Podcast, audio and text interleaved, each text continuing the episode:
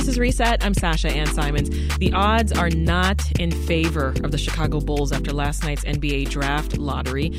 Without a top four pick, they leave behind their first round selection to the Orlando Magic. That means the players available to them, they're now limited.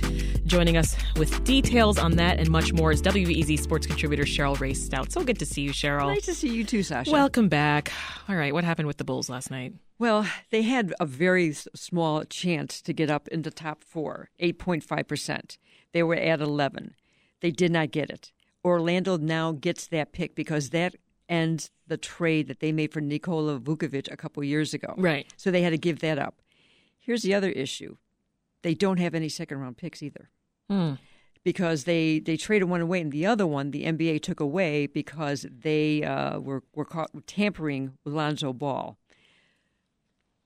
So we're talking about uh, going into June draft with zero picks right now. Just bad news here, Cheryl, to, to start us off. So, so the Magic got the number one pick. No, no, no. They got the Bulls pick, which no, which Oh. was number eleven. So who did get the number one pick? That's San Antonio. The San Antonio Spurs have to be happy. Gregg Popovich was has to be uh, like feeling the greatest of great. One of the best head coaches in the NBA, one of the best franchises in the NBA. They had two before they had a number one pick named David Robinson, won championships with him.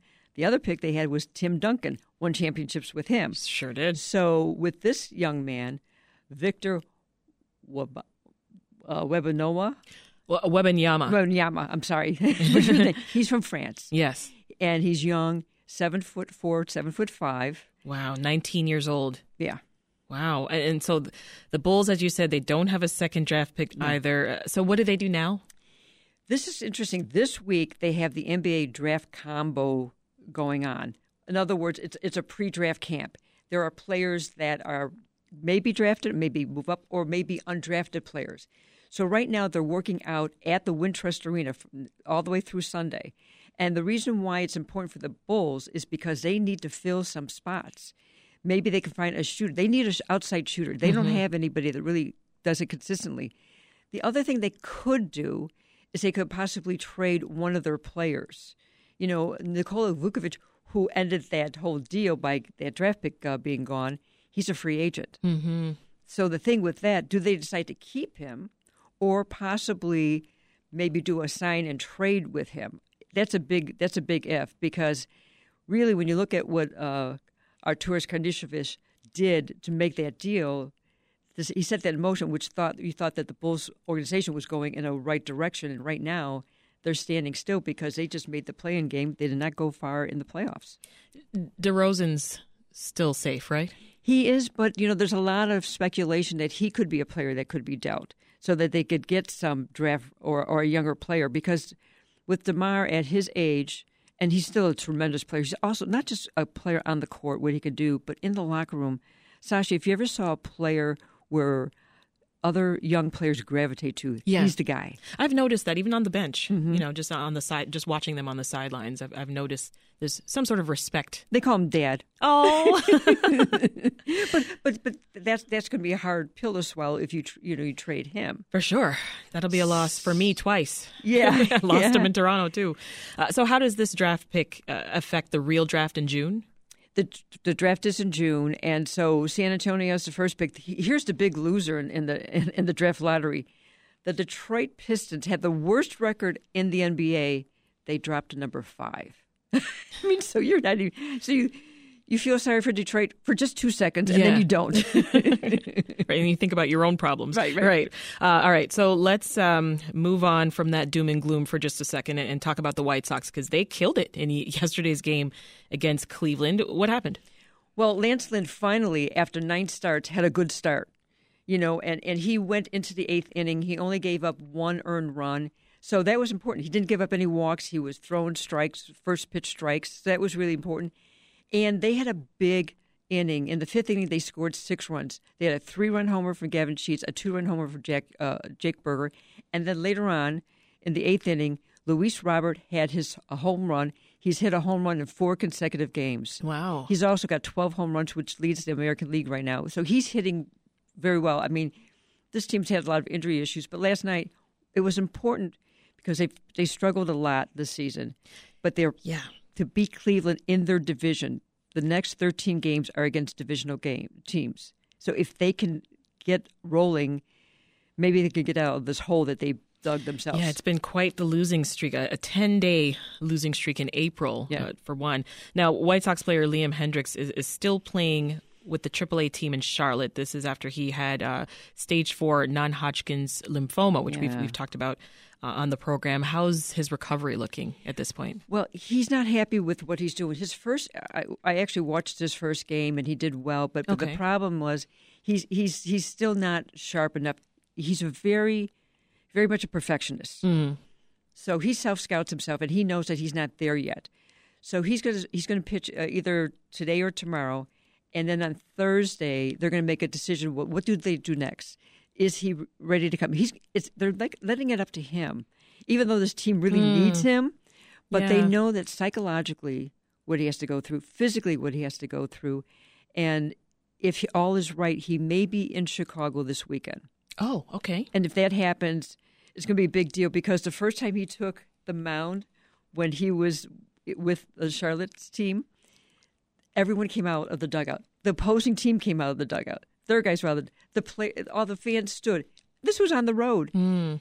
And he said, I felt so bad because they were nice, and I usually like to be angry. no, we just want to see you return. Yeah. For sure. Uh, the White Sox activated their relief pitcher, uh, lefty Garrett Crochet. He's mm-hmm. returning uh, from his Tommy John surgery. Yeah. Uh, you talked to him last night um, yeah. on returning to the club after surgery. How did he do in, in rehab? Well, he, you know what, he was off a whole year. You know, with Tommy John, that's a long, long process. So he didn't pitch at all last year. Yeah. And it was a slow, slow return.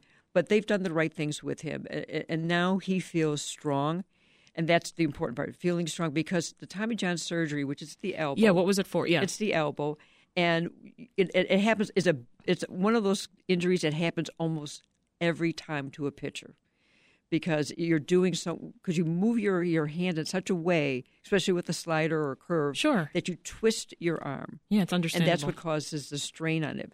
But uh, to have him back, he he was a first round draft pick.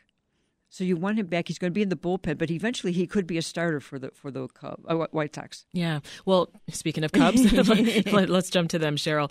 Uh, in the interest of time, they did not do so hot in their last game against the Houston Astros. Yeah. A seven to three loss there. Uh, what do you think they could have done better? Well, Justin Steele, who has been brilliant, the young lefty has been brilliant on the mound. This was his first time he gave up. Uh, he gave up five runs in one inning. They were all doubles that he gave up, and, and that hurt. That hurts them when he doesn't pitch well. This team has struggled. Uh, now they used to be able. to Beginning of the season, they had a lot of home games, so they were able to, you know, get a lot of runs scored and everything. Now they're having trouble scoring runs. Mm. Seiya Suzuki had a home run last night, so it's important to have him on track. Matt Mervis, who is the rookie that they brought up from the minor leagues, he had his first home run last night. So those are nice, good things. Yeah. But you do have some injuries on this team.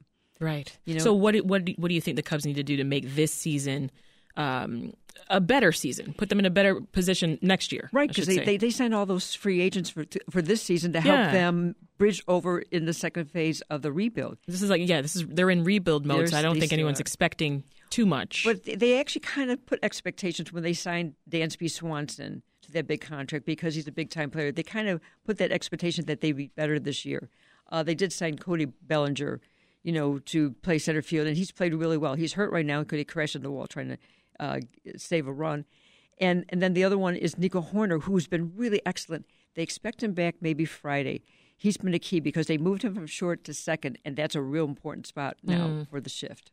I want to talk about another Chicago team that's doing well. Mm-hmm. That's the Blackhawks. They won the first draft pick. So who are they after for the for the draft next well, month? This, I mean, Sasha, they had the third best chance to get the top pick. They end up getting the top pick, and it's Connor Bedard. He is 17 years old. He is a generational player. He is somebody that can make a franchise great. Mm. And I was at Wrigley Field when that was announced.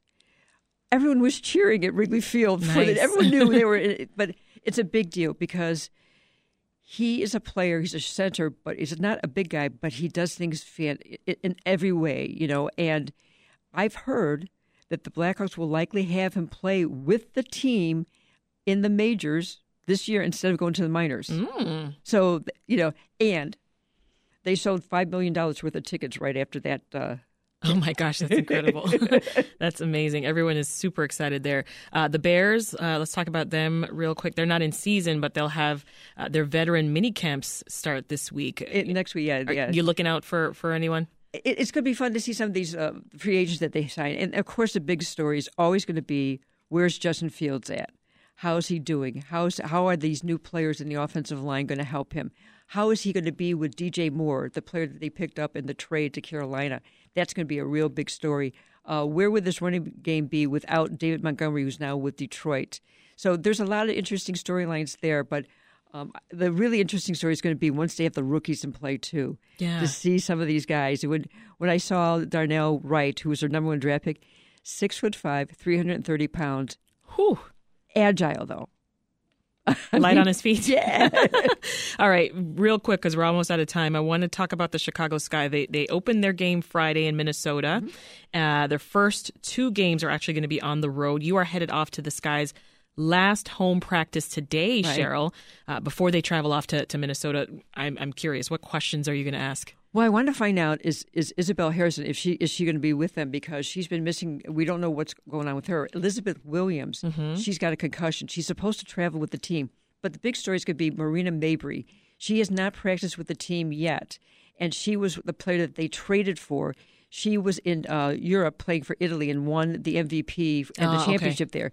So she's a big, big, big, important player because of her offense to get her to gel with Courtney Williams in backfield. And of course, Kahleah Copper is their star. Yeah. She's the one. She is going to be the engine to make this team go. Can't wait to hear what you find out. Yes. Cheryl Raye Stout, WBEZ sports contributor. Thanks for the updates. Thank you.